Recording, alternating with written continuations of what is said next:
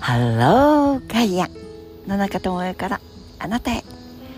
おはようございます。東京の朝、爽やかです。26度ぐらいだったのですが、もう刻一刻お日様が元気です。でもどうして爽やかか、そうなんです。湿度が 50% 台です。もうぐんぐんと上がってきて 59% ぐらいにはなってる感覚ですが、とても爽やかで高原の朝のような、夜明けからちょっと経った朝でした。いい一日ですよ。ぐずぐずしてないで、窓を開けて、でとりあえずは冷房をかけなくても気持ちの良い風が入ってきます。気持ちがスカッとするお天気、そうお天気屋っていうやつですよね。そのお天気屋さんの流れに身を任せてみると、今日は何でも新しいことにチャレンジもできそうだわいなと思ってくるのですから、本当にお天気屋はお天気ドミナント、支配されてますね。でも自然のままにというか、そう、エリコ・フォッファーさんの名前聞いたことありますか？時々自分があまりにガチガチの頭になってくると、もしエリック・フォッファーがここにいたら、きっともう荷物をまとめて次のバスに乗っちゃおうかなという気がします。アメリカの生き方で、とにかく固執する不動産、つまり動かないことに財を見出すという価値観とは極端に180度違う価値観を自分の生きていくということに当てはめて実現した人です。いい悪いではなくて、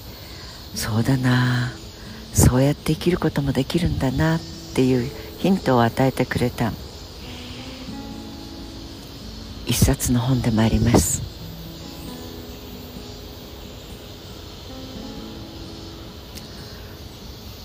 動かないこと、定住すること、住まいを定める、定住、その価値軸から流転、流れて転がる、流転というと何ともおぼつかない、非常に流浪の民とかね、そっち側でとても心もとない意味合いがスーッと頭に広がりますが、動いていくことということ、そこに当たり前さ、あるいは変化することが当たり前だということに生きていくことを重ねてみると、物、つまり定住ということは物を持って固めていく、物を地面と自分との間にいろいろ定まっておくことで、自分の価値だったり、あるいはやっていくことの価値が決まっていく。社会的なイメージで言えば、高度経済成長の時に地方から経済が起こっている、東京に身を投じてそこに一戸建てを買う、ローンを組む、そして家族を作り、そこに車を買って、カローラから隣の車が小さく見えますというのがなんとなく幸せのメモリだったりという、その軸、60代以上の方はこの言葉遣いに、そうだったよね、大きいことはいいことはっていう、コマーシャルあったよねっていう、あの感じです。でも物を持つということではなくて、断捨離だったり、自分がいかに身軽にあっちがいいと思った時に、これは住むところだけではなしに、働き方であったり、あるいは行ってみようか、気軽にいろんなところへ行ってみて、そこのものを食べたり、そこの空気を吸ったり、泳いだり、登ったり、そっちの方が良くない？と思ってみると、物はとても不便ですよね。重たいし、かさばるし、運べないし。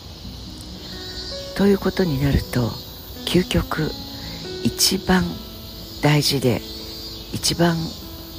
持っていかなきゃいけないもの、物理は体です。だから自分の体をしっかりと、あんまり重たくなくて、で吹き飛ばされそうな軽すぎるものでも困るから、適度な筋肉、適度な骨格、そして見ること、聞くこと、動くこと、そしてぎゅっと抱きしめること。でそれを運営していくために、ランニングしていくためにエネルギーがいるから、安全な食べ物で、良い食べ物で、少しだけでも効率よく運営できるような食べるものについての知識や取り方、作り方、考え方、これ身につけといた方がいいわいと思うわけです。だから森ガール、